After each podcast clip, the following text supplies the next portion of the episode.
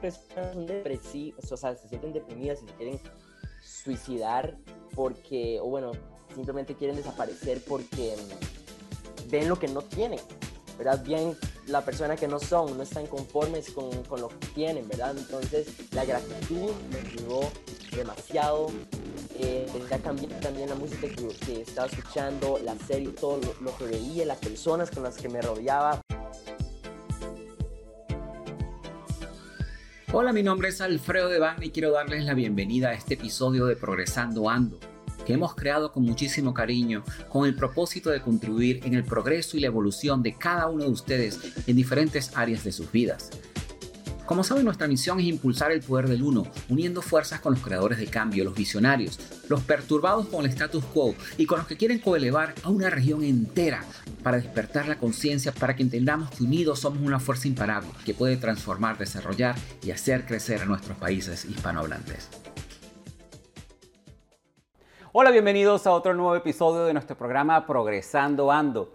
El día de hoy les tenemos un episodio súper interesante porque tenemos un invitado súper especial. La verdad que para mí es un honor tener la persona que tenemos el día de hoy. Ya les voy a hablar un poquito más acerca de él. Porque este creador de cambio, este visionario, este perturbado con el status quo y que está trabajando para coelevar a toda la región, se llama Daniel Barahona. Lo importante acerca de este personaje que tenemos el día de hoy, acerca de este invitado, es que Daniel es un emprendedor de quince años. Sí, como ustedes lo escucharon, es un emprendedor de quince años que ya es autor número uno de Amazon, del libro más vendido, de su libro llamado El Verdadero Éxito. ¿Okay? Daniel escribió este libro a los catorce años, para que tengan una idea. Esto a mí realmente me hace pensar que para aquellas personas que sientan que le das un problema, bien sea que son muy jóvenes o bien sea que se sientan un poco mayores, realmente la edad nunca es un impedimento para lograr tus sueños. Daniel es un coach certificado. Él dice que su esperanza es ayudar a billones, no millones. Estamos hablando de que su esperanza es ayudar a billones con B de personas. Daniel a su corta edad ha participado en varios festivales como el Freedom Fest, Mindvalley University. En Mindvalley University fue donde yo tuve el honor de conocer a Daniel y de conocer a su papá también. Estuvo en Envision. Además, ha realizado los cursos de su papá, que es Juan Pablo Barahona, y Regan Hiller. Que estos son dos coaches que la verdad han transformado el mundo anglo y están trabajando también para el mundo latino. También ha trabajado en, justamente con el papá. Él hizo Wild Leadership Training, que es un entrenamiento de liderazgo. Imagínense, un emprendedor de quince años que ya está hablando de liderazgo. Hizo también Soul Remembrance, que es como una conexión con tu alma, y Quantum Flow. Imagínense ustedes, yo en mis quince años jamás hubiese imaginado haber hecho todo este tipo de festivales, ¿no? Y además, él viene de toda una familia sanadora. Daniel, con toda esta introducción, la verdad que para mí es un placer tenerte en el programa Progresando Ando. Bienvenido. Wow, demasiadas gracias, Alfredo, demasiadas gracias de verdad por, por darme la oportunidad de ser parte de, de este podcast, de este proyecto, de este movimiento, de todo lo que estás haciendo en el mundo. Y, y nada, pues gracias por, por un montón de personas que estás ayudando y todo lo que compartes. Eh, es increíble, de verdad, te lo agradezco demasiado. No, la verdad que para mí, Daniel, es un honor también tenerte en el programa porque, como decía, realmente ver cómo las personas ya de una tan corta edad ya están trabajando para expandir ese mensaje, ya están trabajando para despertar la conciencia, ya están trabajando para cambiar el mundo a través de un mensaje positivo. Y realmente yo tuve la oportunidad de, de leer una gran parte de tu libro y me quedé súper impresionado con el contenido que tienes allí, que es lo que vamos a estar hablando en este programa el día de hoy. Y sin hacer excepción, yo a todos mis invitados les hago la misma pregunta, Daniel. Yo sé que tú lo explicas bien en tu libro, pero me gustaría saber qué fue lo que te llevó a ti a escribir un libro y a participar en esto, todo, todo este tipo de entrenamientos en tan corta edad. Wow, bueno, todo empezó hace un par de años. Eh, um, hace un par de años estaba yo en el colegio y yo era como el típico del colegio, como, bueno, como que quería ser como el chico cool, ¿verdad? Y era como el del, del grupo de chicos cool, pero de, de chicos populares, del colegio y todo. Pero no sé si has visto, pero es casi que siempre los chicos populares son como los que, um, los que hacen bullying a los demás, los que molestan a los demás, o los que los critican a los demás, a, los, a las personas diferentes. Y de ahí, pues yo era de esos. Entonces yo era de esos que le hacían bullying a otras personas. Pero cada vez que yo lo hacía, no me sentía bien. No, me sentía como... Me sentía como que no era lo correcto. Me sentía como... Ah, infeliz. Me sentía como que no... No lo quería seguir haciendo. No era algo que, que me llenaba. Entonces de ahí, pero estaba con miedo de perder a mis amigos. Tenía miedo de... del cambio, tenía miedo de que fueran lo que, a decir los demás, tenía miedo de que fuera, que, que sería lo que podría pasar si, si tomo este otro camino, ¿verdad? Hasta que llegó el día en el que yo me sentía tan infeliz, pero que yo no sabía qué hacer, que entonces dije, ya, basta, no puedo seguir haciendo esto que no, no me gusta hacer, que, no, que me, me, me siento infeliz cada vez que lo hago, cada día. Y entonces empecé a hacer lo que yo sentía que era lo correcto, lo que, me, lo que simplemente me llenaba el corazón, lo que me hacía sentir bien, lo que me gustaba hacer, y eso era ayudar a los demás. Entonces empecé en el colegio a ayudar a cualquier estudiante, empecé también a ayudar a los profesores, a mi familia, a las personas de la calle.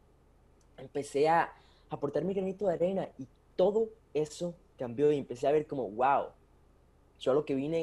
a este mundo fue hacer puro, es, es puro servicio, ese es mi propósito, es servicio, es ayudar a los demás. Y espero que lo siga haciendo, porque ya luego eh, me, me llenaba demasiado, me sentía demasiado feliz, entonces lo seguía haciendo, empecé a crear contenido de valor, empecé a escribir mi libro. Eh, bueno, ya cuando empiezo a, a, a crear ese contenido de valor, mi papá un día llega con una idea simplemente de... de que yo escribiera un libro, ¿verdad? Y de ahí yo al principio digo, no, papá, estás loco. Esto es una broma, hasta, hasta me reí todo porque pensé que me estaba bromeando. Yo dije, no, o sea, no tengo nada de lo que se necesita, no tengo la experiencia, eh, no tengo un título, no tengo um, el conocimiento necesario, no tengo nada para escribir un libro. Y no sabía ni sobre qué lo, que, lo podría escribir. Entonces, de ahí pues... Hasta que, hasta que cerré mis ojos y empecé a escuchar como una vocecita como, Dani, hazlo. Sí, sí, sí, hazlo, sin importar qué. Y entonces empecé a escribir. No sabía ni siquiera saber qué escribirlo. Y empecé a, un montón de, de, de cosas empezaron a, a pasar porque le empecé a, a contar a los demás que estaban escribiendo un libro. Entonces muchos amigos me empezaron a criticar, me agregaban como a grupos de WhatsApp y me empezaban como a insultar. Eh... hasta mejores, bueno, mejores amigos. Exacto. Y, y pues fue, fueron momentos duros y hubo días en los que simplemente no quería hacer nada, me quería rendir, me quería quedar en el colegio como todos los demás y seguir haciendo lo que todos los demás estaban haciendo y ser normal, como todos mis amigos, ¿verdad? Y quedarme feliz con ellos. Pero ya luego me enfoqué en lo que yo quería, me enfoqué en mi propósito, me enfoqué en la gran visión que tengo. En mis sueños. ¿Sabes lo que me parece interesante, Daniel? Y para tocar un poco lo que tú estabas conversando allí, es que esto no solamente te pasa a ti como joven, yo creo que es algo que incluso estamos viendo en series de Netflix, en programas televisivos, donde tenemos esta juventud que siempre, o sea, lo vemos porque es, quizás es un cliché y las personas piensan que eso solamente pasa en las series, que solamente pasa en las películas, donde uno cuando joven o cuando niño o incluso cuando la, estos jóvenes como tú que están en, en el colegio, tienen esa necesidad de, de, de, de encajar dentro de un patrón como para ser el, el niño cool o para que no, se, no ser juzgado y terminan juzgando a otras personas, ¿ok? Hay un dicho que, que yo siempre hablo muchísimo que es las personas heridas hieren. Ese es algo que es muy famoso en el mundo del desarrollo personal. Y también que la manera en que nosotros tratamos a las personas es una reflexión directa de cómo nosotros nos sentimos internamente. Y esto es tan común que el, el niño que es bully, la persona, el niño que es bully es porque en su casa tiene muchísimos problemas, es porque en su casa el papá lo trata mal o sufre de abuso, de, de, de, de abuso infantil, hiriendo físicamente o verbalmente. Entonces él tiene la necesidad de descargar todo eso en esas personas. Lo cual, lo que me parece interesante es que tú lo estabas haciendo más que todo para encajar, no porque tuvieras esos traumas de, de, de, de, de, de la juventud, ¿no? Y, y sentiste, y sentiste que, que realmente no estaba bien. Y yo pienso que todas estas personas, y esto es un tema que es muy interesante porque el bullying se ha convertido en un tema que es muy hablado hoy en día, se están haciendo programas para evitar el bullying, es justamente que las personas que lo están haciendo, de una manera u otra, yo sé, y tú lo sabes en ese momento, en ese momento lo, lo sabías, de que lo que estás haciendo no está bien. No está bien ganar significancia en base a poner a otras personas más abajo de ti, ¿ok? Porque eso no, eso no está bien, no es correcto, porque le causa sufrimiento a otras personas.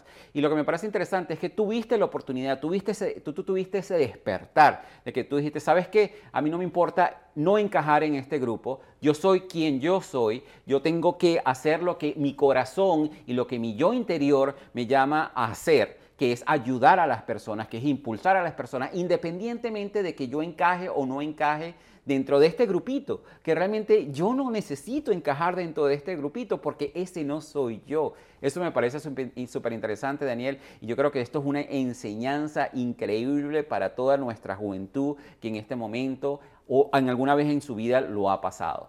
Total, sí, sí, sí, total, sí, yo nada más estaba harto de, estar, de fingir ser otra persona, era como que con mi papá, con mis padres, era como el chico bueno y que yo les contaba que me encantaba ayudar a las personas y todo, y ya luego cuando llegaba al colegio era totalmente otra persona, entonces son como esas dos caras que uno tiene, ¿verdad? Que es, es, es falso, una, una de esas caras es falsa y la otra es la verdadera, nos da miedo mostrársela a los demás porque nos da miedo lo que vayan a pensar, nos da miedo a ser criticados y... Y de ahí, pues sí, la verdad es que eh, ese fue un, pues, un momento duro, pero me ayudó demasiado a seguir adelante y a estar aún más motivado y a, a estar más claro con lo que quiero.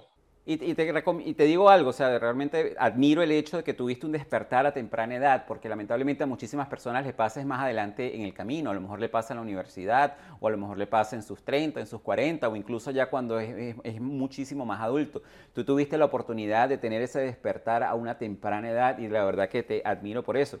Una de las cosas que tú hablas en tu libro es la parte de autenticidad, y es justamente lo que tú estabas conversando en este momento, que tú dejaste de fingir ser otra persona que no eres para encajar dentro de un grupo que ni siquiera tú querías pertenecer, ¿ok? Y lo mismo es lo que yo, lo que yo sugiero, es que incluso esas personas que están haciendo bullying lo están haciendo como para sentirse superiores a las otras personas porque tienen sus propios traumas, pero internamente esas personas saben que no está bien, que no está bien sentir significancia en base de hacer a otras personas insignificantes, que eso no está bien, pero sin embargo lo hacen porque piensan que es el único método o es el único camino que esas personas pueden tener para realmente ser significantes ante las otras personas. Y lo que me encanta es que tú das un ejemplo en tu libro que es muy, muy, muy claro, que es a un bebé realmente no le importa lo que las otras personas piensen. Y llega un momento en el camino, llega un momento en el camino en que nosotros perdemos eso porque, bueno, la educación que nos dan nuestros padres, dependiendo del tipo de padres que, habrá, que, que, que hayamos tenido, o la sociedad, o en la escuela, justamente como le pasa a la mayoría, que a lo mejor vienen de buen hogar y llegan a la escuela y se encuentran con todas estas situaciones que los hacen cambiar de una manera que no son ellos, los hacen pretender ser una persona que no son. Y esto es por eso que me parece un tema tan interesante. Y, y sí, claro, las escuelas también, pero también lo que hacemos diariamente, lo que escuchamos diariamente, esa música, por ejemplo, si uno está escuchando, no sé, una música pues depresiva y que está hablando por qué hice eso, soy un tonto, eh, hago las cosas mal, entonces uno empieza a meterle todas estas letras, todo lo que uno escucha, como que se le queda en el inconsciente, que tal vez uno tal vez ni siquiera, ni siquiera se recuerde de la letra, pero se le quedó en el inconsciente, entonces lo repite una y otra vez diariamente. Yo hago todo mal, me equivoqué de nuevo, porque, y también pasa con las series, con lo que vemos, entonces todo, todo lo que hacemos diariamente nos va a cambiar la vida, ya sea en un mes, en un par de meses o en años. Todo esto nos puede o afectar o más bien ayudarnos a mejorar. Completamente, completamente.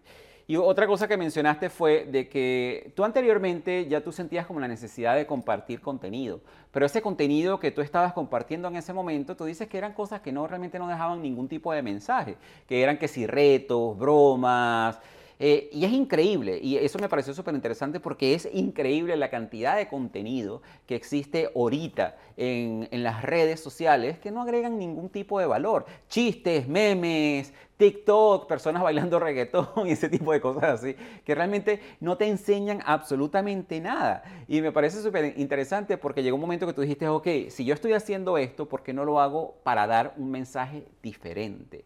Háblanos un poco más acerca de eso. Bueno, sí, es que como yo estaba comenzando ya a ayudar a las personas, eh, ya, pero físicamente, ¿verdad? Como presencialmente, las personas de la calle, familiares, quien sea, pero yo tenía como otra cara que era como que, como que quería hacerme famoso. Yo creaba ese contenido de retos, de bromas y esas cosas graciosas para hacerme famoso, porque era lo que estaba de moda y lo que aún sigue de moda, pero no era yo. Cada vez que lo hacía, tenía que fingir, tenía que hasta gritarle a la cámara y hacer bromas ahí, y a veces hasta copiar a otras personas solo para hacerme famoso. Pero empecé a darme cuenta como, o sea, si me gusta ayudar, ¿por qué no empiezo en las redes sociales? Ya que no solo puedo ayudar a, no sé, a alguien de la calle o algo así, sino que puedo ayudar a todo el mundo, ya que todo el mundo tiene redes sociales. Entonces, cuando empecé, me cambió la vida, me empezaron a hacer más oportunidades, empecé a conocer a más personas, empecé a ayudar a más personas. Y la verdad es que muchos seguidores, pues, me, me bajaron. La verdad es que me estaba yendo muy bien con los retos y todo, pero ya, pum, de un momento a otro, bajaron. Y fue, pues, un momento duro, pero ya luego me enfoqué de que si tenía treinta visitas, está bien, estoy ayudando a treinta personas o a veinte personas, veinte seres vivos importantes. Qué interesante. Bueno, tú mencionas allí que justamente cuando empezaste, a, cuando cambiaste tu contenido, aparte de que perdiste seguidores, te empezaron a molestar en la escuela también porque te catalogaban de raro, ¿ok? Y, y para ti fue un momento que, que, que fue bastante duro porque eh, es cuando a esa edad obviamente empiezas a sentir ese rechazo y no tienes las herramientas en la mano para saber manejar ese rechazo y para entender que cuando estas personas te están rechazando realmente no es porque te están rechazando a ti, es porque en cierta manera se sienten amenazados porque tú estás rompiendo el esquema. El esquema es, no, tenemos que ser todos iguales, tenemos que portarnos mal, tenemos que hacer cosas que no, que no tengan significancia. En el momento en que tú empiezas a hacer algo diferente, que empiezas a ayudar a las personas, y eso es como que, bueno, ¿y a este qué le pasa? ¿Por qué él está haciendo eso?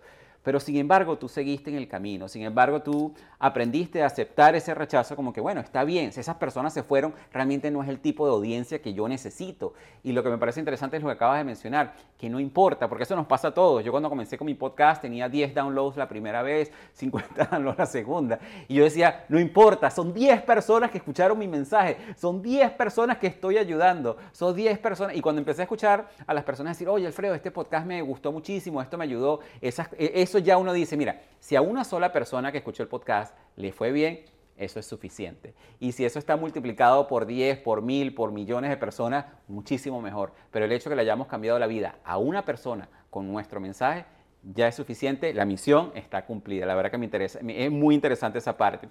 Otra cosa que tú decías, hablando de esta parte de aceptación, que me gustó muchísimo también, es que tú decías que te incomodaba mucho ser flaco. Y realmente hasta que llegó ese momento en que te aceptaste a ti mismo y viste las, y viste las ventajas de ser flaco. Háblanos un poco más acerca de eso. Bueno, sí, hace un par de años, la verdad es que no solo, o sea, yo realmente, es que yo, hace un par de años yo era como muy flaco y las personas a veces también juzgaban y decían, ay, no, es que él es muy flaco, yo no me voy con él. Y entonces fueron como que, no sé, como, como las personas me llegaban a juzgar, yo me costaba aceptarme a mí mismo, ¿verdad? Me costaba aceptar quién yo era, pero hasta que llegó el día en el que empecé como a aceptar quién, quién yo soy, de que si soy flaco, pero que tengo una pierna, que tengo dos piernas, que puedo caminar. ¡Wow! Eso está increíble. Ya empecé a agradecer sobre lo más mínimo, que si tengo dos ojos, que si puedo ver, que si puedo escuchar. ¡Wow! Tengo lo que millones de personas, o bueno, miles o millones de personas desearían en estos momentos. ¿Cómo me voy a enfocar en lo que no tengo, en lo que no soy y que no soy musculoso? Si yo ya puedo caminar, si yo ya puedo escuchar, si yo ya puedo ver.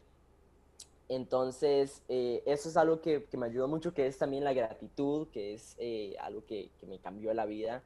Que es agradecer por lo mínimo, no solo por lo, por lo exterior, sino por quién somos, agradecer por quién somos en estos momentos y por el cuerpo que uno tiene en estos momentos. Tú sabes que esa parte me dio muchísima risa porque yo me acordé, yo más o menos cuando tenía tu edad también, era uno de mis complejos. Mis complejos es que yo era flaco raquítico. Realmente yo no tenía carne en los huesos ni para regalar. Y me hubiese encantado, me hubiese encantado en ese momento haber pasado por ese proceso de adaptación. Yo recuerdo de que yo también, tú comentas que entraste en el gimnasio y todas esas cosas. Yo entré también al gimnasio e intenté utilizar mmm, algunas cosas que te ayuden a ganar músculos y todas esas cosas, ¿no? Y recuerdo de que lo empecé a utilizar y sí, gané diez kilos y me sentía súper emocionado, pero dije, no, esta no es la manera, y no me sentía bien porque no lo estaba haciendo de manera natural. Y dejé de, de usar algunos productos y perdí doce kilos. Entonces, obviamente terminé siendo más flaco de lo que ya era. Ya llegó un momento como que dice, bueno, ¿sabes qué? Hay que aceptarlo. Y ya con la edad, obviamente el metabolismo empieza a cambiar. Yo estuve en, fui, en una de, o sea, yo fui bastante gordo, muy gordo. Y ahí era cuando yo me acordaba, oye, ¿te acuerdas cuando eras flaco y cuando te quejabas que eras flaco? Ahora quisieras tener esa contextura y no ser lo gordo que estás en este momento. Pero luego, bueno, bueno, me acepté como gordo hasta que empecé a, a trabajar mi camino a, a la contextura a la cual yo me sentía bien y empecé a aceptarme a mí mismo. Porque eso es la parte que tú dices, independientemente de que seas flaco, de que seas gordo, de que seas chiquito, de que seas alto, que tengas, hay que agradecer las cosas que sí tienes, porque hay muchísimas personas que desearían, desearían tener un poco de lo que tú tienes también. Ahí en tu libro tú mencionas también que también sufriste problemas con la columna, que en un momento tuviste que utilizar plantillas en los zapatos y que eso te causaba tanto dolor. Y esto me parece que es un mensaje que es bien importante enfatizar, que tú llegaste incluso a tener pensamientos suicidas. Háblanos un poco más acerca de eso. Claro, bueno, es que en esos momentos tenía problemas con la mandíbula, los cuales aún sigo teniendo y sigo trabajando con ellos. Eh, ten, tenía problemas también pues con mi postura, con la, con la columna, con la columna. Tenía problemas de migraña, tenía como, bueno, no problemas, pero nada más tenía pues esas, esas cosas que me estaban pasando en esos momentos, ¿verdad? Y entonces... Eh, de yo hubo un día en el que simplemente dije, no, es que ya estoy cansado, es que me tenían que hacer esto y que una operación y que lo otro y que demasiadas cosas que hacer todos los días para la columna. Y entonces estaba como oh, cansado y como que nada más no quería seguir viviendo, era demasiado para mí, me quería nada más, quería desaparecer y, e irme, alejarme de estos problemas y ya eh, ser, ser feliz, pero... Pero, ¿sabes? O sea, hasta llegué al punto en el que estaba sentado diciendo, me quiero suicidar, me quiero suicidar, ya no quiero ser parte de, de, de, de esta vida, quiero desaparecer.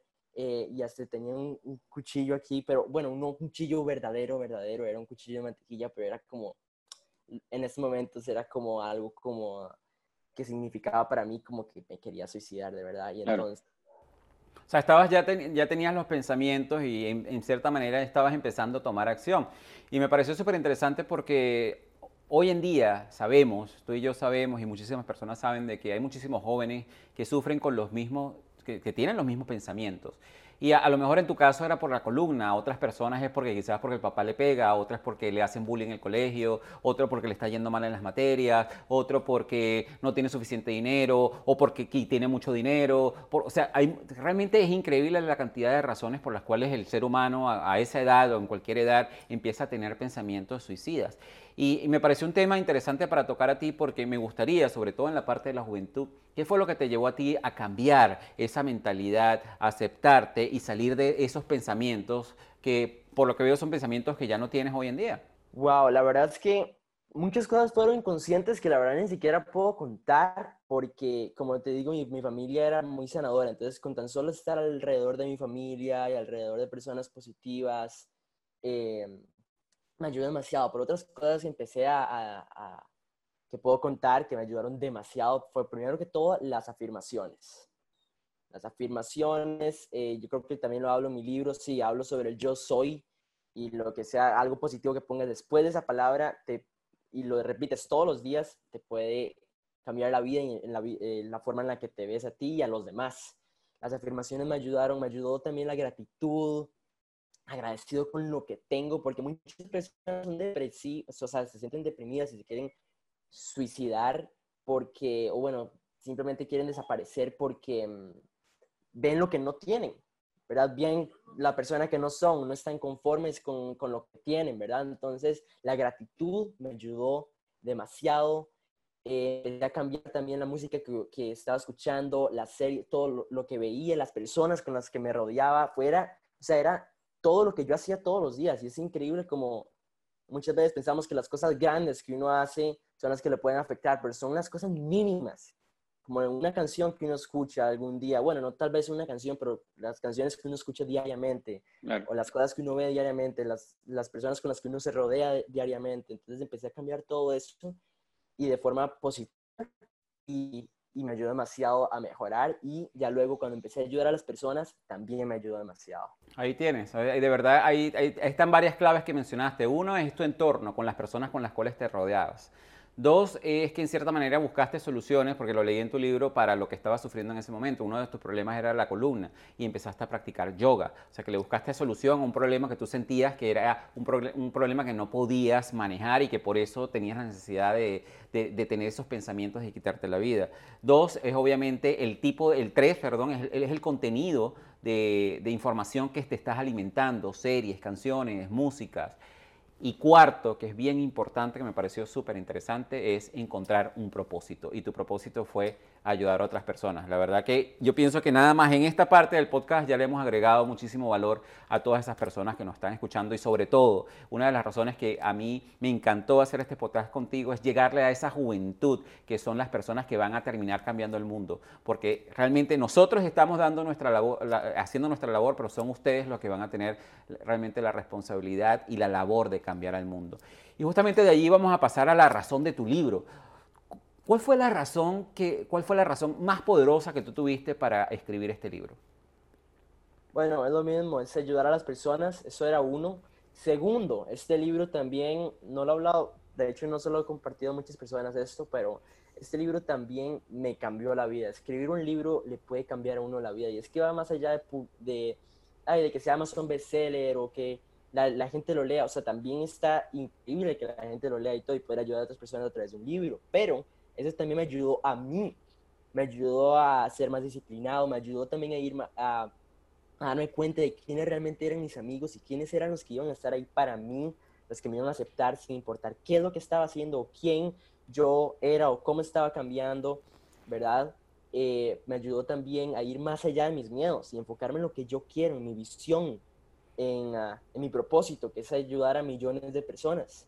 Entonces eh, me ayudó a ir a, más allá de todas las creencias limitantes también, de que, ay, es que no tengo un título, no tengo la experiencia necesaria, no tengo el conocimiento, no tengo... Todas las excusas que nos inventamos en la cabeza para no hacer algo.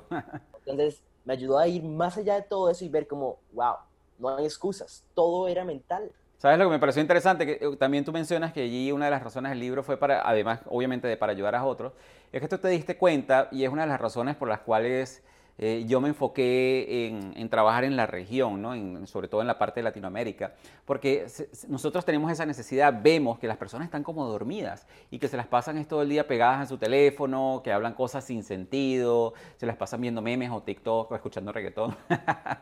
y, y como dices tú en tu libro, esa rutina se repita día a día, y lo que esas personas no entienden es que se, se, los hace más frágiles, los hace más frágiles emocionalmente, los hace más frágiles mentalmente, los hace más frágiles incluso a nivel de su salud, no cuidan su salud.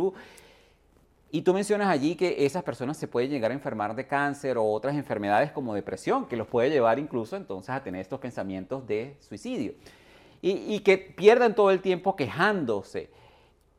Y realmente este tipo de, de, de, de, de libros como el tuyo son herramientas. Este programa que nosotros estamos grabando, los cursos en línea que existen hoy en día. Yo lo, le comento a las personas, si tú no quieres aprender, si tú quieres aprender algo de lo que sea hoy en día, todas esas herramientas están disponibles. Es cuestión de que tú pongas disposición, que tú quieras de verdad hacerlo. Entonces me pareció bien interesante que tu libro te, tenga ese, ese nombre, que es Acerca del Éxito. ¿Qué significa para Daniel Barahona el éxito? Eh, bueno, para mí el éxito es realmente, muchos dicen que el éxito es, es lo exterior. Es ser, eh, yo qué sé, ser millonario, tener mucho dinero, o tener un Ferrari, vivir en ese tal lugar, tener una mansión, todas esas cosas materiales, ¿verdad? Y claro, eso puede ser, digamos, eso puede ser un resultado, pero ese no es el éxito.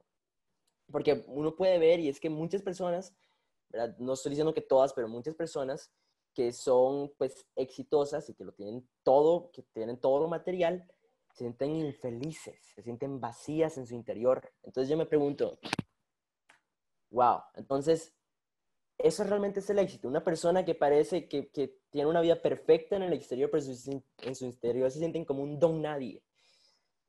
Eso es el éxito. Entonces, por eso es que esa es una de las razones por las que quise escribir este libro también, para hablar sobre lo que para mí es el éxito, lo cual es, es ser exitoso en todos los aspectos de la vida, que muchos dicen que nada más es, es en los negocios o el dinero y eso. Y claro, el éxito es parte de eso, pero también es todo lo que uno hace diariamente, los hábitos. Eh, el éxito también es de las personas con las que uno se rodea, ser exitoso en las relaciones, ser exitoso en la... la nutrición y comer cosas buenas pues para el cuerpo. Eh, el éxito realmente se relacionan todos los aspectos de la vida, es ser una mejor versión de uno mismo. Entonces yo hablo como uno puede ser exitoso en estos momentos porque como es algo interior, que empieza desde nuestro interior, podemos hacerlo en estos momentos. Y ya luego, claro que el exterior se va, eh, es un reflejo de nuestro interior. Entonces las oportunidades van a venir, el material va a venir, las personas van a venir, pero primero el primer paso empieza en tu interior. ¡Wow! ¡Qué interesante! Y eso definitivamente eh, es, me pareció tremenda definición del éxito, y es justamente el éxito está en base a todos los aspectos de tu vida. Y es lo que dices tú, independientemente de la cantidad de dinero que tú tengas. Tú puedes tener millones como puedes tener miles de dólares. Realmente el éxito no se mide por la cantidad de dinero que tengas en el banco o, en, o la cantidad de dinero que tengas en efectivo o el carro que estés manejando o las joyas que estés utilizando o las casas que tengas. Es lo que dices tú. Realmente es estar satisfecho independientemente de la, del nivel de, de, de, de dinero que tengas. Es estar satisfecho contigo, estar satisfecho con, con el, el, si eres buen padre o buen hijo, si eres buen estudiante, si te sientes bien físicamente contigo, tener salud, tener eh, tranquilidad, tener paz. Eso es realmente, es, es, es tener el balance de todas esas áreas de tu vida, y tú lo, lo, lo describes muy bien en tu libro. Y también, también, o sea, es claro, es ser satisfecho y estar agradecidos con lo que tenemos y quién somos, pero también es convertirnos en una mejor, o sea, no, no es como conformarnos, es convertirse en una mejor versión de uno mismo diariamente y siempre estar en constante evolución. Totalmente, totalmente. Y eso es muy importante porque muchas personas, o sea, la mayoría de las personas atan el éxito a un destino. Dicen, bueno, no, yo voy a ser exitoso o me voy a sentir exitoso en el momento que tenga dos casas, tres carros, una esposa, tres hijos, una carrera, todo eso. Y realmente eso es parte del, del, del, del camino a llegar, eh, lo que vas a ir manifestando, pero tú en el camino, independientemente de la cantidad de dinero que tengas, independientemente del nivel de educación que tengas, independientemente del estado físico, en el momento que tú empiezas a aceptarte a ti mismo y saber de que sí tienes áreas para mejorar, en cierta manera estás experimentando un poco el éxito, pues ya tú sabes, te reconoces, te aceptas como eres y sabes que hay cosas que debes mejorar y trabajas en ellas. Y justamente para trabajar en ellas, a mí me pareció muy interesante porque tú das unas claves de éxito, das diez claves de éxito en tu libro que las vamos a conversar hoy un poquito el día de hoy, porque realmente si tú haces una de estas o haces las diez o haces cinco de estas, son cosas que te van a ir acercando a esa mejor versión de ti. Y es lo que yo le comento a, a las personas que nos siguen a nosotros. La única, la única manera que tú puedes cambiar el mundo es empezando contigo, es cambiando tu mundo. En el momento que tú cambies tu mundo, tú vas a poder cambiar el mundo exterior con las personas que va a ir a, vas a ir afectando. Eso te pasó a ti, eso me pasó a mí. Tú trabajaste en tu mundo, tú pusiste tu casa en orden y luego de que tú tenías tu casa en orden, tú dijiste, bueno, ahora sí, es el momento de ayudar a otras personas con lo que yo he aprendido, con lo que yo aplico, con lo que yo sé. Eso es lo que más es importante. Entonces, estas claves del éxito son las claves del éxito y me pareció súper interesante, sobre todo para un niño, en este caso, de catorce años, cuando empezaste a escribir este libro, tener estas, estas claves del éxito, porque incluso para los adultos es algo que es súper duro. Y yo te digo que cuando yo aplico muchísimas de estas y hay veces como que, ay, no, qué pereza. Pero te das cuenta que son parte de esas claves del éxito que te van a crear el hábito necesario para tú empezar a tener ese éxito en tu vida. Tu primera clave del éxito, y es la, la primera que le va a durar a las personas, es despertarse temprano. Háblanos un poco más acerca de eso. Bueno, despertarse temprano, la verdad es que cuando yo, como muchas personas, muchas personas pensarán como, no, es que eso no tiene sentido, ¿por qué me voy a despertar temprano? Es más rico despertarse a las nueve de la mañana, estar tranquilos, relax, ¿verdad? Pero eso era lo mismo que yo pensaba, hasta el día en el que empecé a despertarme temprano. Me, un día... quise probarlo nada más, lo que todos decían, uno de los mejores hábitos, despertarse temprano. Lo probé y apenas me levanto, yo que sé, a cinco y media, seis de la mañana, digo yo, wow, ya me siento más despierto, me siento como más, oh, más, más, más, más vivo, ya tengo hasta más tiempo para hacer mis cosas, ya hasta las ocho de la mañana ya puedo empezar a crear, a crear contenido y empezar a trabajar, en vez de levantarme a las ocho de la mañana y ya empezar. Entonces, primero que todo, vi de que tenía más tiempo para hacer las cosas, tenía más tiempo para hacer los otros hábitos, los cuales vamos a hablar aquí, eh, tenía más tiempo para trabajar, tenía más tiempo a solas también, los que nada más simplemente podía sentarme y pensar y escribir. Eh, y ya luego por el resto del día me sentía más, más despierto, más vivo, me salían hasta más ideas, todo cambió por solo despertarme temprano y hacer mis hábitos de, eh, temprano. Y entonces las personas que se quieren despertar temprano, les recomiendo primero que todo es dormirse temprano, ¿verdad? Porque definitivamente. Lo que no queremos es dormir nada más tres horas por nada más tener el compromiso y ya despertarnos a las cinco de la mañana o seis de la mañana. Lo mejor es Eh, dormirse temprano, tipo yo que sé, ocho, ocho, diez, algo así, depende de la hora que la, a la que se quieran despertar, e, e, e ir eh, yendo poco a poco. No es como que de la nada, si se despertaban a las nueve de la mañana y ya se quieren despertar a las cinco de la mañana, se van a sentir terribles y no lo van a querer eh, hacer de nuevo, porque van a decir como, no, es demasiado, can, o sea, es demasiado cansado, ¿verdad? Es un gran cambio. Entonces lo que les recomiendo es ir poco a poco. Es, eh, por ejemplo, que si despertaban a las, a las nueve de la mañana, despiértense mañana a las ocho y media, y ya luego bajan a las ocho, y ya luego bajan a las siete y media, e ir así poco a poco.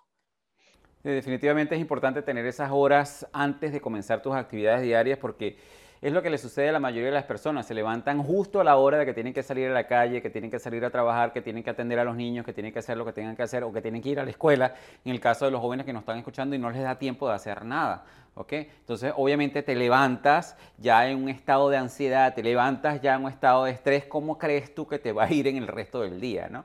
Eso fue para mí algo que me, me, me costó mucho entender hasta que empecé a levantarme con suficiente tiempo para poder hacer muchos de los hábitos que vamos a estar hablando el día de hoy. Y, y lo que tú dices tú es muy interesante. Para aquellas personas que les cuesta levantarse temprano, no lo hagan de una sola vez, sino simplemente empiezan. Si te levantabas a las ocho y media, levántate a las ocho un, un día, dos días, luego te levantas a las siete y media. Si te acostabas a las doce o una de la mañana, empieza a acostarte a las doce, y así vas bajando y empiezas a mover ese ciclo de manera que puedas tener el tiempo necesario para hacer muchos de los hábitos que vamos a estar hablando el día de hoy.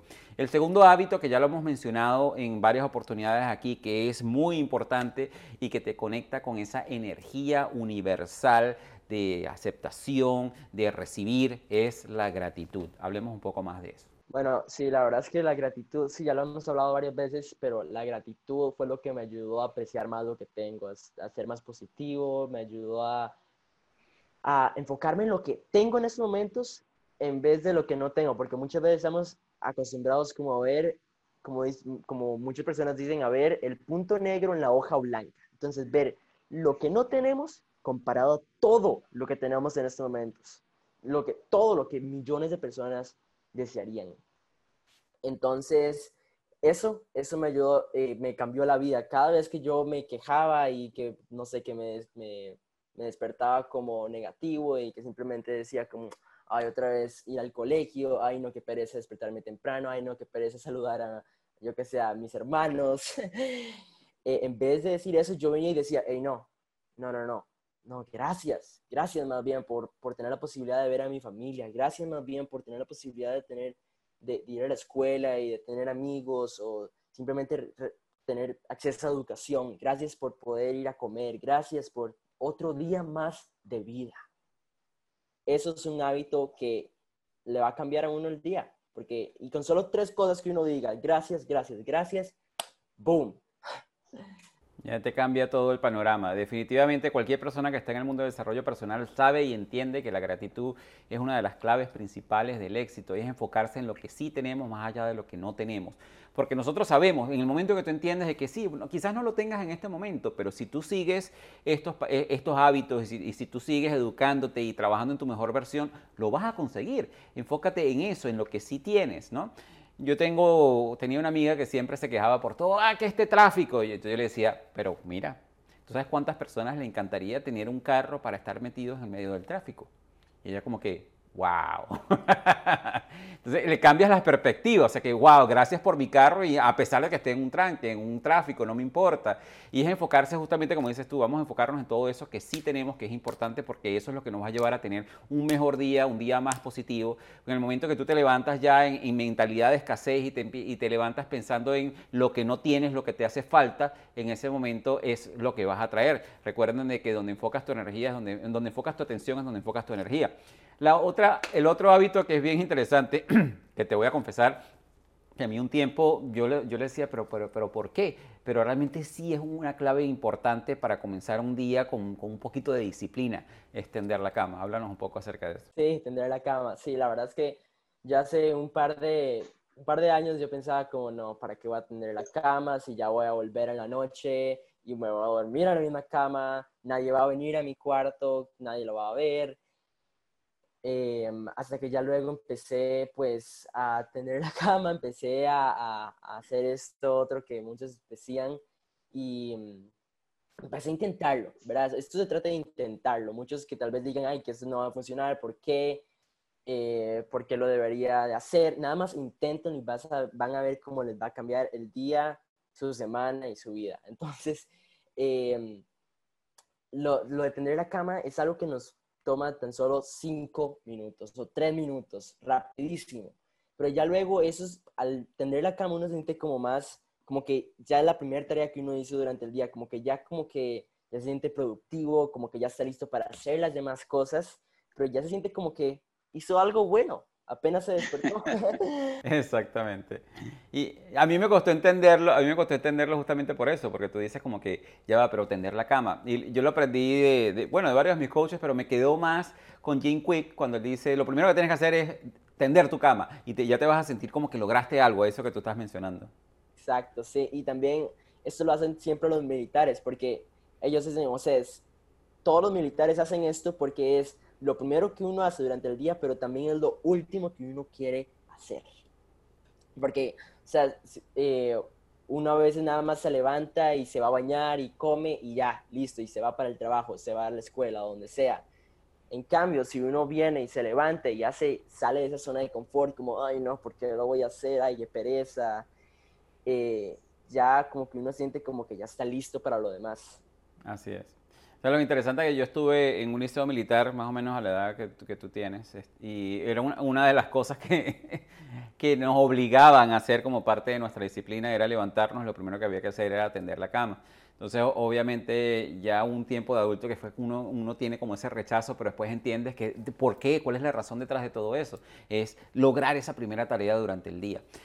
El cuarto, la, la cuarta clave del éxito, que de verdad me, me, me sorprendió muchísimo leerla en tu libro, sobre todo eh, a, a, a tu edad, que tú hablas es primero levantarse y tomarse un vaso con agua, pero más allá de un vaso con agua es tomar vaso con agua con limón, o mi favorito, que las personas verían, wow, esto es, un, un, yo le llamo un superalimento y no saben los beneficios que tienen, es el vinagre de manzana.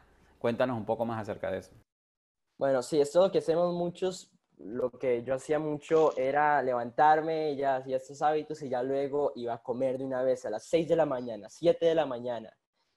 Pero ya luego cuando empecé a estudiar el cuerpo y empecé a escuchar a mi papá, porque mi papá sabe mucho sobre nutrición, él me empezó, empecé como a escucharlo más y estar como más abierto y empezar a intentar lo que él me decía. Entonces, eh, lo que él me decía era como que el cuerpo, el cuerpo sigue como en digestión De, del día anterior, de lo que comimos el día anterior, como que el, el cuerpo se, se deshidrata mucho también durante esas horas que estábamos durmiendo, ¿verdad? Entonces, cuando uno toma un, un vaso de agua, no solo hidrata su cuerpo, sino que también la piel, eh, también le da mucha más energía, eh, también, a ver, también te sientes como, te sientes hasta como más saludable, yo me siento como que más, más limpio, como que limpio todo mi cuerpo, ya que es lo primero que, que hago, que tomo durante el día.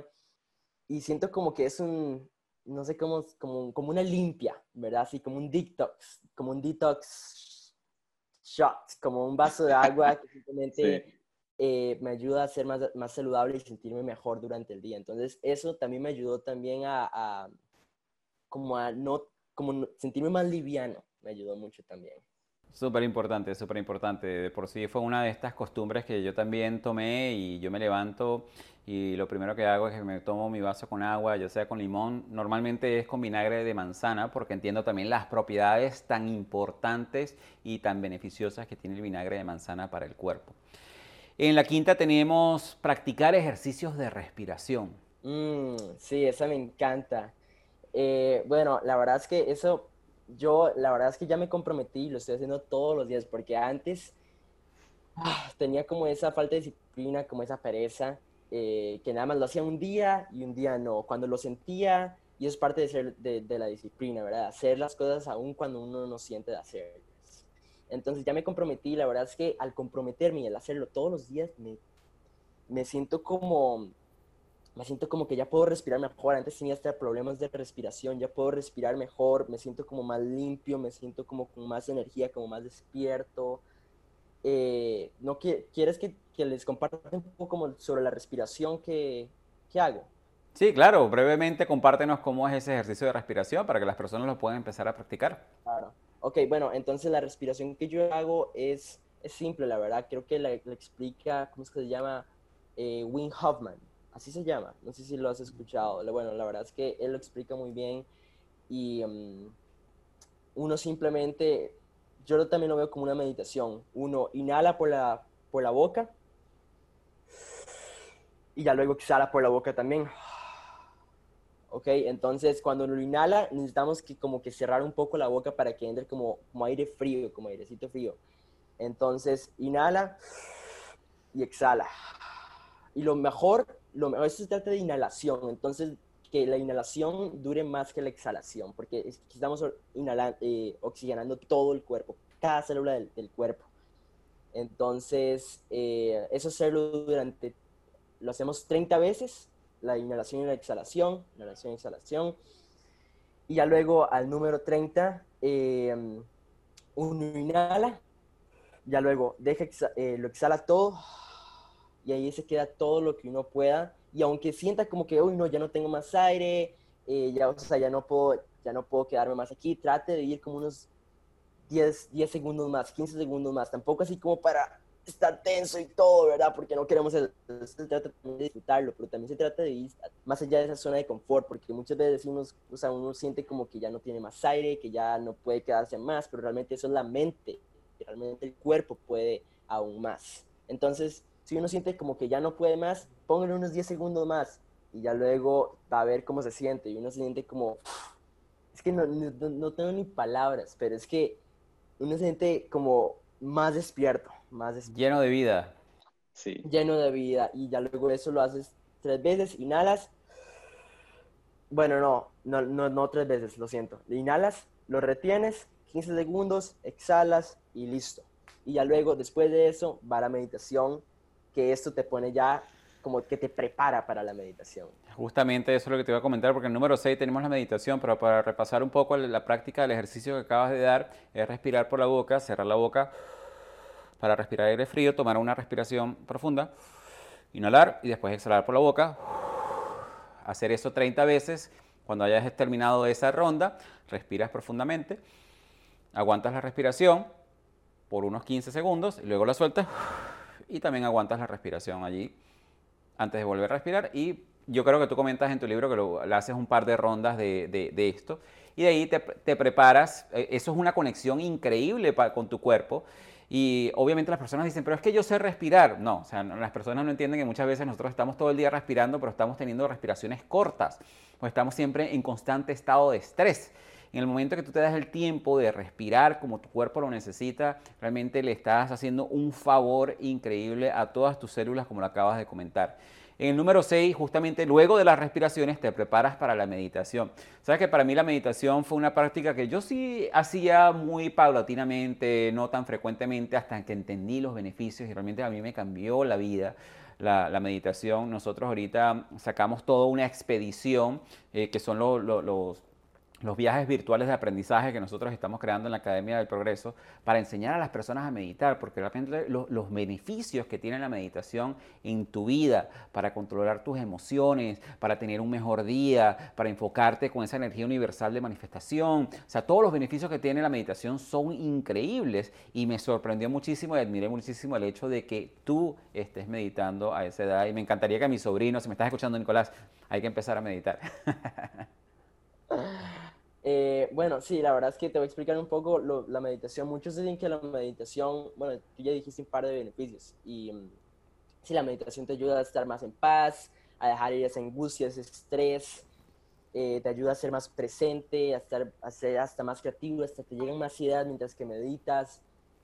Es, es increíble lo que puede hacer la meditación. Y entonces, muchos dicen que la meditación, lo que yo he leído mucho es que dicen que para meditar uno tiene que poner la mente en blanco. Y entonces cuando yo empecé a meditar y me empecé a poner la mente en blanco, yo dije como, pero ¿cómo la mente en blanco? Me imagino nada más una imagen blanca, ¿o qué hago?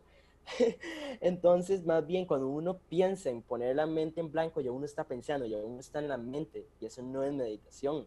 Más bien, meditación es estar presente, simplemente. Meditación, claro, puede ser tener los ojos cerrados. Algo que yo recomiendo mucho es estar en un lugar como donde nadie lo pueda molestar, donde es un, un lugar tranquilo, ya sea en el cuarto de uno, si se puede, música relajante, y enfocarse en la, en la, en la inhalación y en la exhalación. Entonces, que la inhalación dure lo mismo que la exhalación. Y esto no es lo, la, res, la respiración que acabamos de hacer, sino que nada más es normal. Inhalación profunda, uno inhala profundamente y ya luego exhala, y que dure lo mismo. Que sea como tranquilo, porque se trata de estar presentes. Entonces, si uno se enfoca en la respiración, eh, si uno empieza a sentir como excusas o pereza, o como que ya se quiere ir y que ya se siente estresado, se vuelve a enfocar en la respiración, y va a ver como uno ve como, como se vuelve a tranquilizar todo y vuelve a ser más presente. Eh, también la meditación, muchos dicen que es cerrar los ojos, y bueno, claro, la meditación uno puede cerrar los ojos y todo, y estar sentado y todo, pero la meditación también se relaciona con todo lo demás en la vida. Lavar los platos puede ser una meditación, es estar presentes y eh, lavarlos bien, estar agradecidos también. Puede ser, mientras que uno juega fútbol, puede ser una meditación. Todo, la meditación realmente puede relacionarse con todo en, en la vida, porque es estar presentes de la respiración, es estar presentes del aquí y ahora, ah, y estar conectados. Totalmente. Y es lo que tú dices. Sabes que yo lo practico muchísimo, sobre todo cuando estoy aquí en mi casa, estoy aspirando.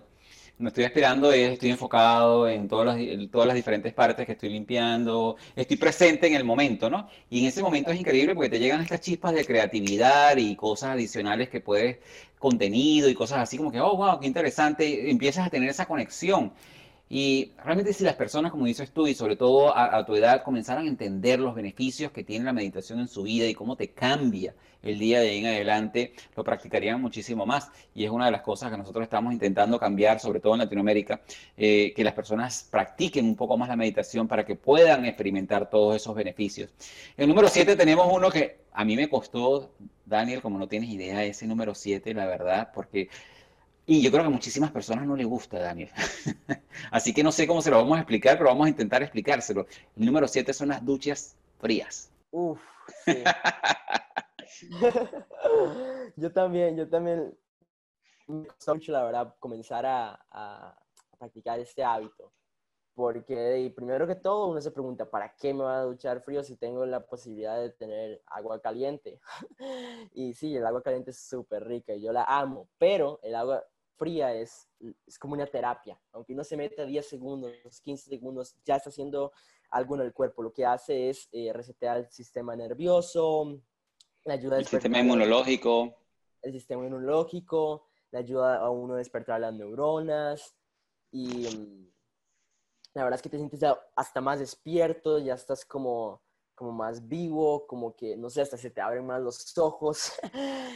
Eh, y la verdad es que la ducha fría también es, va más allá de, de la ducha fría, también es salir de la zona de confort. Ya no es, o sea, puede ser agua caliente y uno se mete, yo qué sé, un par de minutos y ya luego cuando termina, o sea, ya al final se mete en, la, en, la, en el agua fría. Y, y es salir de, de esa zona de confort. Y por más que uno sienta como, ya, ya, ya me quiero salir y que ya es demasiado frío, uno se queda unos diez segundos más y uno está presente. Es igual, es como una meditación. Estás presente, estás presente de tu, de tu respiración, ¿verdad? Consciente de tu respiración. Ah, ya luego hasta, si uno se queda más, a mí me pasó que cuando ya me volví más presente, hasta me gustaba, ya se sentía como que era algo caliente. y, y sí, eso es algo que uno puede practicar sí. todos los días. Y le puede ayudar. Es increíble. A mí también me costó mucho, yo, obviamente, y eso también eh, se habla mucho en el biohacking. En, en, en el biohacking se habla mucho de las duchas frías y los beneficios que tienen las duchas frías. Yo escuché todo un programa acerca de eso y dije, bueno, está bien, vamos a intentarlo, vamos a intentarlo. Y hacía, y hacía lo mismo que decías tú, me metía, obviamente comenzaba con mi agüita caliente y de repente empezaba a cambiar la temperatura hasta que la ponía todo frío y me escuchabas gritando en el baño. ¡Ah! Hasta que, bueno, empezaba a aguantar un poco más el, el agua fría. Y llega un momento que sí, tú la sientes y estás tranquilo y la estás disfrutando y sales pero súper activo de la ducha queriéndote a comer el mundo, aparte de, de todos los beneficios que tiene a nivel celular para tu cuerpo, ¿no? Y luego de eso te, tú hablas del número ocho, es recibir el sol, conectar con la tierra.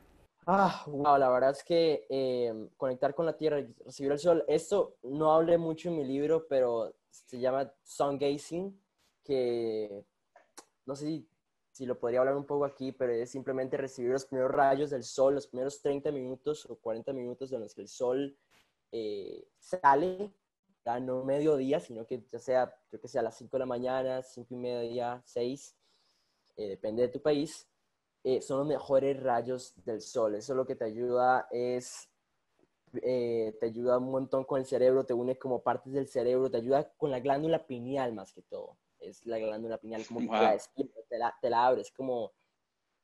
Me, ya hay toda una ciencia, yo la verdad no, no sé mucho sobre... No, pero nada más que estés mencionando la glándula pineal a mí me sorprende, ¿no? Porque muy pocas personas saben ni siquiera qué es, pero me parece súper increíble. Y esa práctica del sungazing eh, también es un, una de, de las técnicas que se utilizan en el biohacking y como dices tú, tienen que ser los primeros rayos durante la mañana o los últimos rayos al atardecer, que es el momento en el cual tú puedes ver el sol y no te va a afectar, no te va a dañar la, la vista, ni te va a hacer efectos tóxicos con la vista. Claro, y también conectar con la tierra. Bueno, recibir el sol puede ser, ya sea ese sungazing que es lo mejor que uno puede hacer, eh, o también puede ser simplemente recibir el sol, cerrar los ojos y simplemente recibir los rayos del sol bien calentito, eh, y conectar con la tierra. Conectar con la tierra, uff, es...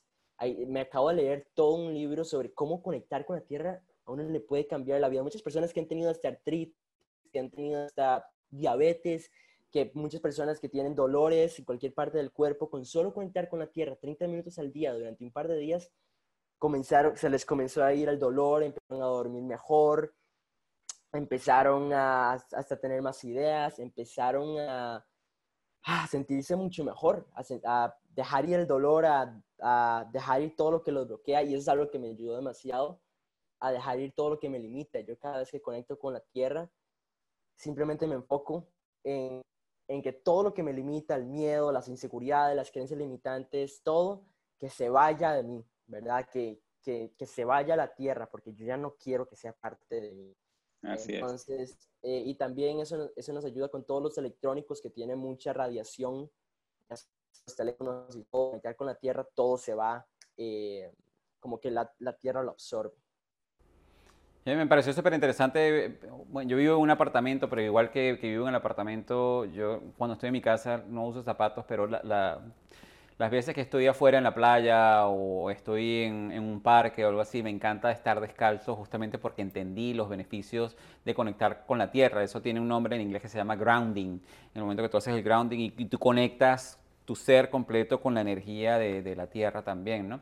En el número nueve hablas de escribir, es como, como mantener un diario. Háblanos un poco más acerca de eso. Ah, escribir, eh, bueno, escribir uno puede escribir muchas cosas. Yo escribo, eh, a veces escribo simplemente mi visión, eh, para ser más claro con lo que yo quiero, porque muchas veces uno está como, eh, sabe lo que uno no quiere o sabe lo que quiere, pero es algo muy general, quiero una buena vida, no sé, feliz, quiero esto, quiero otro, pero escribir y escribir lo que yo realmente quiero, así ser bien detallado, me ayudó demasiado a estar más claro con lo que quiero. Eh, puede ser escribir la visión, escribir, eh, ya sea hacerse preguntas a uno mismo, como si uno fuera, como si uno le estuviera hablando a un mejor amigo. porque es increíble, muchas veces hacemos muchos amigos, o bueno, tenemos mejores amigos, pero no sabemos quién, o sea, uno no, no sabe, no se conoce a sí mismo, verdaderamente. Entonces, uno tiene que hacer preguntas a uno mismo y, wow, ver cómo, qué es lo que uno le, más le gusta, qué es lo que le gustaría hacer con su vida, eh, eh, también escribir cosas por las cuales uno está agradecido, escribir afirmaciones, simplemente escribir lo que uno le venga a la mente, también puede ser escribir lo que le pasó ayer, todo lo que esté a la mente. Sí, la verdad que esa parte me pareció súper interesante porque de, de por sí eh, muchísimos de los mentores que yo conozco y los coaches que yo sigo hablan muchísimo de esa parte que es mantener un diario, se llama journaling también, mantener un diario para, para poder mmm, vaciar esos pensamientos, y es como tú dices, hablar con un mejor amigo, y por qué no, tú eres tu mejor amigo en, en este caso, y, y hablar un poco de cómo te sentiste en el día, qué lograste, qué piensas hacer, cuáles son tus metas, cuáles son tus objetivos, y dejar todo eso en papel. Muchas personas eh, mantienen todo en su cabeza, mantienen todo ese ruido en su cabeza, y la mejor manera de descargar todo ese ruido de tus cabezas es que tú lo escribas en papel. Esto es uno de los consejos que yo siempre le he dado a la mayoría de las personas. Si tú sientes tristeza o depresión, algo así, no dejes todos esos pensamientos en tu cabeza, escríbelos en papel y empiezas a ver cómo esos pensamientos empiezan a disiparse un poco más. Y finalmente, en el número diez de estas diez claves del éxito tenemos leer, que me parece también súper interesante porque obviamente es una de las claves importantes del éxito, es siempre aprender. Lo que más me sorprende, como dices tú, eh, como estábamos hablando, es que tú la hayas explicado en tu libro, porque es algo que todos deberíamos estar haciendo todos los días. Háblanos un poco más acerca de eso. Bueno, leer, la verdad es que lo admito, lo acepto totalmente. Hace un par de años yo odiaba leer. ¿Por qué? Porque los libros que me ponían en el colegio, en la escuela, eh, eran súper aburridos. Entonces yo dije, no, leer no es lo mío, no es lo mío, no me gusta para nada esto de, de la lectura, no me gustan los libros. Entonces me alejé totalmente. Pero luego cuando empecé a ver como que habían libros que me gustaban, porque muchas veces nos enfocamos en nada más los que leímos y no nos gustaron.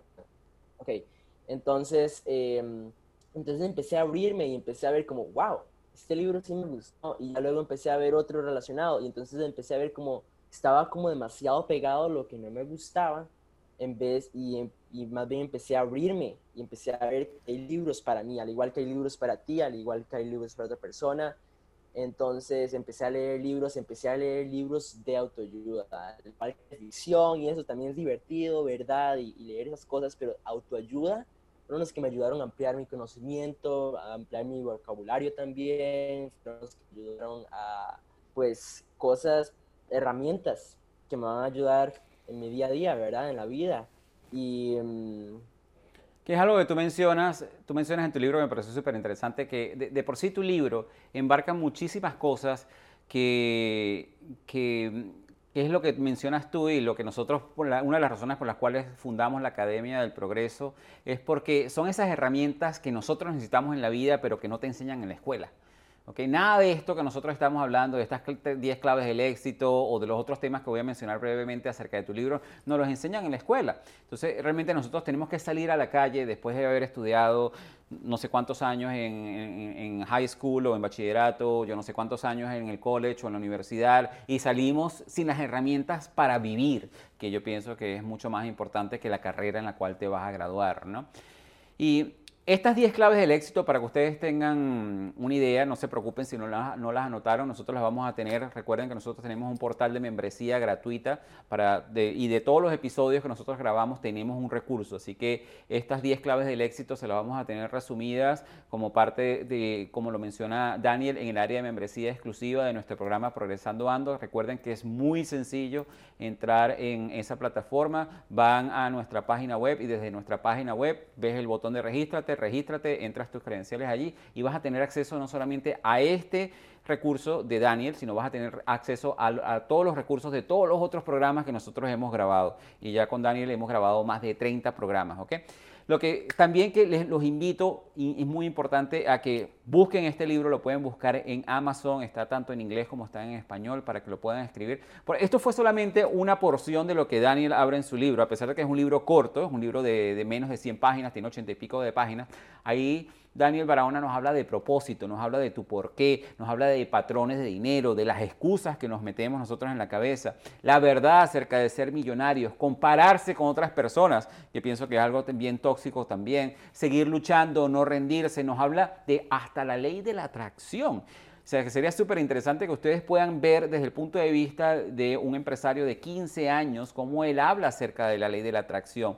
Él habla del poder de dar, que es uno de los secretos también más importantes para poder recibir. Él habla de liderazgo, de cómo enfrentar tus miedos, técnicas para tener amistades de calidad, pedir al universo favores, nuevos sistemas de creencia. Todo esto en un libro de ochenta y seis páginas. Él habla acerca de la verdadera felicidad, de controlar tus emociones, de una nueva visión de salud y habla de redes sociales. Esto en un libro de ochenta y seis páginas de la manera más simple y sencilla que tú te puedas imaginar. Así que los invito a cada uno de ustedes para que puedan leer este libro y pienso que se los deberían dar a, a sus hijos y a los hijos de sus hijos y a todo el mundo para que puedan empezar en este camino del desarrollo personal y puedan cambiar la perspectiva que tienen acerca de la vida. Daniel, de verdad que ha sido un placer tenerte en el programa. Yo quería hacerle la, la promesa a... a mi audiencia y les pido perdón de antemano de que estamos tratando de mantener los programas en menos de una hora, pero ustedes están de acuerdo de que el contenido que te hemos reunido para ustedes para, para, en este momento agrega muchísimo valor. Daniel, unas últimas palabras para la audiencia. Bueno, no, pues demasiadas gracias a ti y a la audiencia, a todos los que se quedaron hasta el final. Eh, se les agradezco demasiado y sigan creciendo, al igual que yo, hay que seguir evolucionando, siempre hay algo nuevo que aprender, siempre hay que estar abiertos porque... No, o sea, no, no, no lo sabe todo y no lo puede saber todo. Siempre hay algo nuevo en lo cual podemos mejorar y podemos trabajar. Entonces está buenísimo que se hayan abierto todo esto eh, a ver pues, lo que se pueda de un, de un adolescente. Eh, y demasiadas gracias por haber escuchado este, este episodio. Y, y nada, sigan buscando y, y únanse con nosotros de este movimiento, de este cambio en el planeta Tierra. Así es, así es. Sigan, de, de, como les dice Daniel, sigan aprendiendo, sigan manteniéndose abiertos, no acepten todo lo que les escuchan en las noticias. Definitivamente vivimos en un mundo donde vivimos en el psicoterror que vemos en las noticias. Desconéctense de todo eso, empiecen a conectarse con contenido de valor como este programa o de muchísimas otras personas que también están trabajando para cambiar el mundo como lo hace Daniel. Así que los invito a que realmente vean este libro, compren este libro, lo lleven también a que sus hijos o su, la, toda la juventud debería leer este libro, debería ser parte, debería ser parte del, del, del pénsul de estudios de, de, to, de, toda la, de todos los colegios, ¿ok? Así que con ustedes muchísimas gracias también, como dice Daniel, por haberse quedado hasta el final y los veo en otro episodio. Y así hemos llegado al final de este interesante episodio de nuestro programa Progresando Ando. Te invitamos a visitar la página web de nuestro programa en la siguiente dirección, progresando ando punto progrevo punto com, donde encontrarás recursos gratuitos que hemos creado para ti, para contribuir en tu crecimiento personal. De igual manera, te invitamos a compartir este episodio con todas aquellas personas que tú sientas que puedan beneficiarse con este mensaje transformador, para que juntos, a través del poder del uno, podamos coelevar a todos nuestros hermanos y hermanas hispanohablantes.